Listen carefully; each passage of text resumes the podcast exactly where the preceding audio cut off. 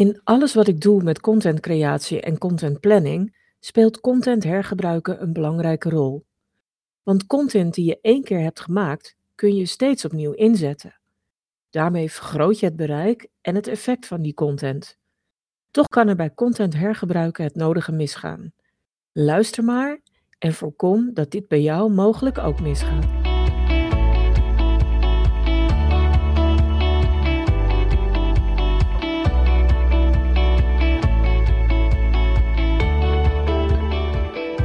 Het hergebruiken van content kan op verschillende manieren misgaan. En om dat te illustreren wil ik eigenlijk beginnen met een voorbeeld. Een tijdje geleden zocht ik bepaalde informatie op en kwam op het blog van een bekende expert op dat gebied. Echt wel iemand van naam, succesvol en duidelijk een expert met veel kennis van zaken. Ik wist dat, ik herkende die naam in de Google zoekresultaten, dus ik naar het blog. Ik zag allerlei interessante onderwerpen en titels, tot ik ging lezen. Ik was echt verbaasd. Ik zag kromme zinnen, taalfouten, zelfs heel veel dt-dingen. En ik dacht: "Hè?" Ik haakte bijna af en ook omdat ik door die kromme zinnen soms de crux uit een alinea miste. Kijk, taalfouten, daar kun je nog overheen lezen. En ik vrees dat ze ook op mijn blog af en toe nog best wel een keer staan. Maar als je uh, de strekking van een bepaalde zin of alinea niet meer snapt, omdat de zinnen zo krom zijn, ja, dan gaat er echt wat mis. Dus ik zat het te lezen. Ik dacht, wat bedoelt ze nou af en toe? En op een gegeven moment dacht ik zelfs van jeetje, zal ik er een mailtje sturen en een redacteur aanbieden? Ja, dat doe je natuurlijk niet. Tenminste, ik niet. Maar ik kreeg echt de kriebels toen ik dat las. Totdat ik me op een gegeven moment bedacht dat deze expert een podcast had. En ineens had ik hem door. Dit waren letterlijk haar podcastteksten. En die waren met behulp van artificiële intelligentie omgezet naar een transcriptie. En die transcripties waren als blog gepubliceerd, maar dan zonder eindredactie. En dat was dus zonde, want wat hier eigenlijk super slim was in het hergebruiken, was dat er AI gebruikt was, software, om een transcriptie van een podcast te maken, zodat die podcast ook heel goed als blog kon dienen.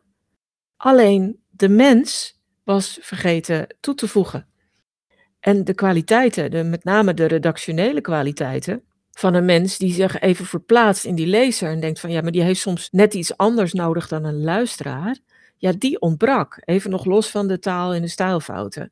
Dus op het moment dat je van het ene format naar het andere gaat, dan kun je dat bijna wel één op één overzetten. Alleen moet je altijd net eventjes die switch maken en het van perspectief veranderen als het ware. En bedenken van ja, oké, kan dit één op één? Of heeft dit in het andere vorm nog net iets extra's nodig? Ik bedoel, van een podcast kan ik wel gemakkelijk een blog maken, maar een video ervan maken is dan een stuk lastiger ja, ik kan je natuurlijk naar stilstaande plaatjes laten kijken met het geluid eronder. Maar zeg nou zelf, is dat waar je op zit te wachten op het moment dat je naar YouTube gaat? Dus dan heeft het toch nog wel een extra twist of iets anders nodig. Dus ja, gebruik AI, gebruik software, gebruik slimme hacks. Maar blijf altijd bewust van: oké, wat heeft dat nieuwe medium nu exact van mij nodig om dit te laten slagen? En misser nummer twee, daar zie je een beetje hetzelfde gebeuren. Is ook heel concreet, maar dan op een andere manier. Wat ik vaak zie, is dat mensen berichten op meerdere social media platformen tegelijk delen. En dat ook op de exact dezelfde manier. Dus dan zie je dat mensen eerst iets op Instagram delen en het vervolgens op LinkedIn of andersom.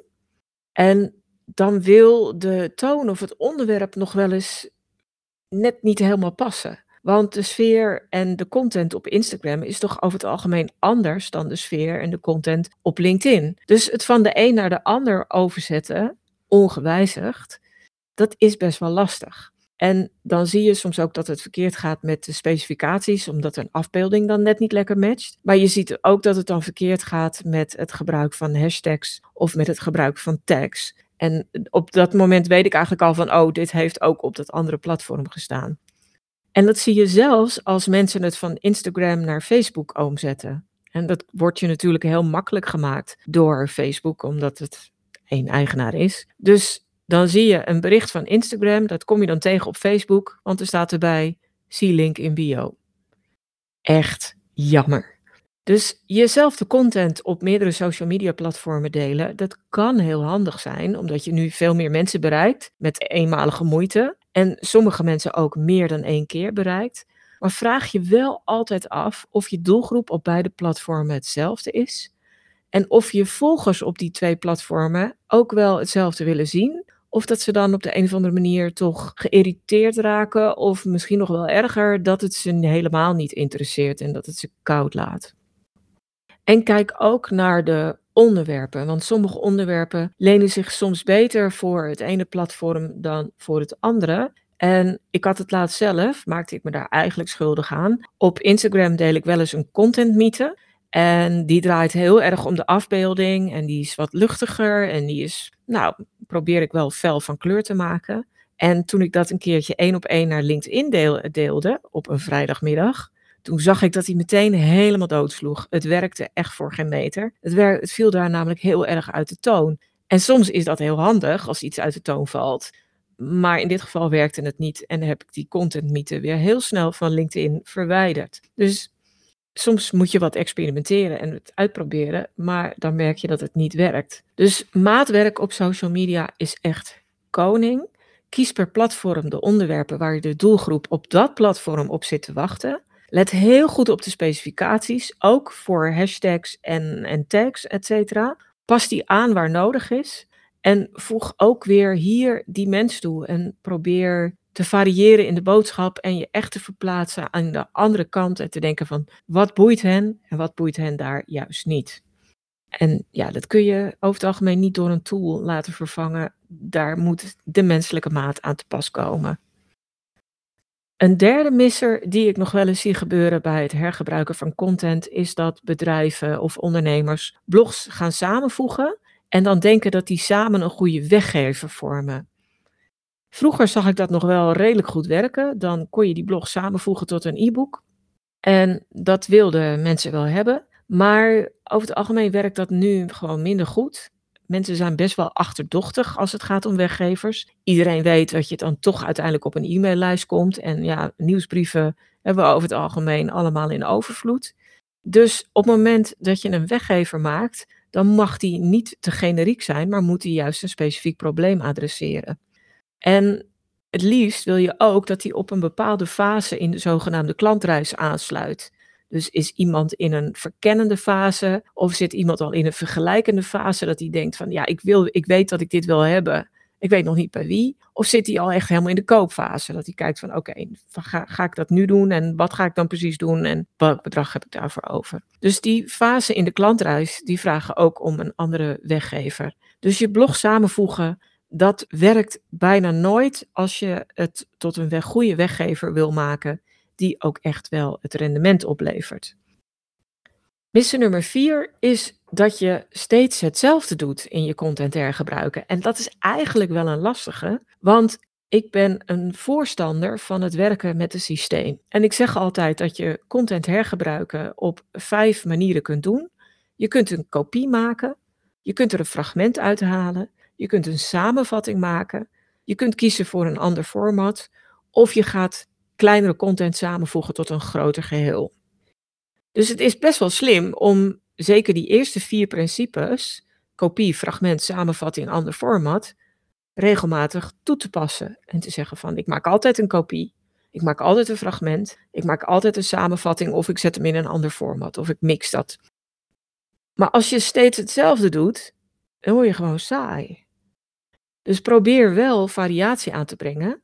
En probeer ook open te staan af en toe voor andere formats en iets nieuws uit te proberen. Dat houdt je echt creatief en het geeft je de mogelijkheid om nieuwe dingen uit te proberen en te testen. Want wat je voortdurend ziet is dat alles om je heen verandert. En dan zeker social media en de algoritmes op social media. Maar ook het algoritme van Google en de zoekmachine optimalisatie of SEO. Alles verandert voortdurend. En als je af en toe nieuwe dingen uitprobeert, dan kun je heel flexibel inspelen op die veranderingen. Dus het is leuker voor je doelgroep en het is fijn voor jezelf om af en toe iets anders uit te proberen. Dus als je nooit een infographic maakt, probeer het dan een keertje wel te doen. Als je nooit een animatie maakt, kijk dan eens hoe je wel een animatie zou kunnen maken of zou kunnen laten maken. En ik moet zeggen dat een tool als Canva is voor zoiets echt je beste vriend. Er staan heel veel schablonen en templates in. En dan kun je vrij gemakkelijk iets nieuws proberen. Probeer dat en probeer te voorkomen dat je steeds in hetzelfde stramien blijft werken. En tenslotte, misser nummer 5 is dat ik zie dat de content mix niet goed is, of eigenlijk te eenzijdig is. En nou bestaat er niet echt een goed en een fout in de content mix, behalve dan als je voortdurend hetzelfde doet. En dan moet ik eigenlijk even content mix uitleggen. Wat versta ik daaronder? Bij een content mix en je ideale content mix, en die is per bedrijf anders, maar het betekent dat je een mix maakt tussen rationele en emotionele content. En rationele content, dat kan voor mij informatieve content zijn. Het kan ook helpende content zijn, die, waarin je heel veel service biedt en hoe doelachtige informatie geeft, of demonstraties, of met uh, frequently asked questions, een soort klantenservice alternatief geeft. Maar dat is vrij rationeel. En daar daarnaast kun je werken met emotionele content, die veel meer inspirerend of zelfs entertainend is. En dat zijn soms dingen die heel leuk zijn om naar te kijken, of om mooi zijn om te kijken. Of waarmee je eventjes een perspectief krijgt op een leuker leven. Of waarbij je gewoon even moet lachen en eventjes uit de dagelijkse realiteit stapt. Dus wat je, wat je ziet bij content hergebruiken is dat de basis heel vaak informatieve content is. En dat is logisch, want dat is gewoon content die het goed doet en waarnaar gegoogeld wordt. Dus volstrekt voor de hand liggend dat veel bedrijven informatieve content maken en dat dat hun basis is. Maar probeer dan te voorkomen dat je afgeleide content ook 100% informatief is. Ten eerste omdat informatie lang niet altijd bij alles en iedereen werkt. Maar ook omdat je hier weer saai en onpersoonlijk wordt. Want wie alleen informatie deelt, hoe nuttig ook, wordt al heel snel saai. Maar als je informatie vertaalt naar een meer emotionele insteek, dus kijkt of je hem wat inspirerend of zelfs entertainend kan maken, dan krijg je content alweer een ander karakter en gaat hij ook een iets andere functie vervullen. En creëer je dus een hele mooie mix tussen misschien wel basiscontent op je website, een artikel bijvoorbeeld, dat informatief is, of een informatieve video op YouTube of ergens anders, maar dat je er bijvoorbeeld grappige of onverwachte of misschien wel schokkende quotes uithaalt en die ook een solo rol geeft, omdat je er een fragment uitpikt. Of omdat je hardop uitspreekt dat je met deze basiscontent een verwachting onderuit haalt. En dat kan met humor of met sarcasme, dat kan op allerlei manieren. Wat je ook nog zou kunnen doen, is dat je kijkt naar de vorm waarin je het ingiet en dat je die heel erg mooi maakt in visueel opzicht. Dus met een geweldige foto bijvoorbeeld, die echt een wauw-effect geeft. Of die mensen op het verkeerde been zet. Of een A- en een B-situatie. Dat je denkt, hé, wat? Wat gebeurt hier? Je kunt ook een inspirerend format kiezen als een cartoon of een strip. Nou past dat niet bij elk merk, dat weet ik. En je hebt er iemand bij nodig die dat voor je maakt. Maar dat kan echt heel goed werken. Ik ken één bedrijf dat B2B werkt. En die hebben op een gegeven moment met cartoons gewerkt die bij een serieus artikel hoorden. En die combinatie die was echt heel fantastisch. En wat je ook nog kunt doen om informatieve content uh, minder informatief en minder saai te maken op het moment dat je hem hergebruikt, is door het persoonlijk te maken. Hoe pas je dit zelf toe? Of hoe deed je dit zelf fout? Kijk, mijn voorbeeld net over die contentmythe die ik eerst op Instagram gebruikte als beeld en vervolgens op LinkedIn. Ja, ik beken in feite schuld dat ik het zelf ook verkeerd doe. Maar daardoor wordt het wel een stuk persoonlijker en door voorbeelden gaat het wel beter leven. En dan wordt het gewoon minder saai dan puur informerende content die zegt: doe dit niet. Nou ja, voor zover dat kan. Dus probeer je content mix ook toe te passen op het hergebruiken van content. Kijk, je kunt in je basiscontent natuurlijk al, eh, al variëren, wat perfect zou zijn. Dat is, dat is heel mooi. Maar als je basiscontent nou overwegend informatief is, kijk dan of je bij je hergebruikcontent, de afgeleide content, toch ook iets meer die emotie kan toevoegen in de vorm van humor, inspiratie of visuele schoonheid. En eigenlijk wil ik afsluiten met de grootste misser die er is als het gaat over content hergebruiken of content recyclen. En dat is dat je het helemaal niet doet. Het niet doen is eigenlijk het meest zonde en in mijn, mijn ogen dus ook de grootste vergissing die je kunt maken. Je mist bereik en je mist effect als je het niet doet. Dus wees niet al te bang voor een misser en gebruik de missers of de fouten die ik in deze aflevering noemde, juist als een constructieve tip om er het maximale uit te halen. Dus gebruik tools en AI om tijd en werk uit te sparen, maar blijf er dan als mens wel bovenop zitten. Plaats niet op alle social media exact hetzelfde bericht, maar pas de boodschap en de specificaties aan en zorg dat je boodschap past bij de verwachting op dat platform. Voeg content alleen samen als dat echt toegevoegde waarde heeft en wees daar dus spaarzaam in.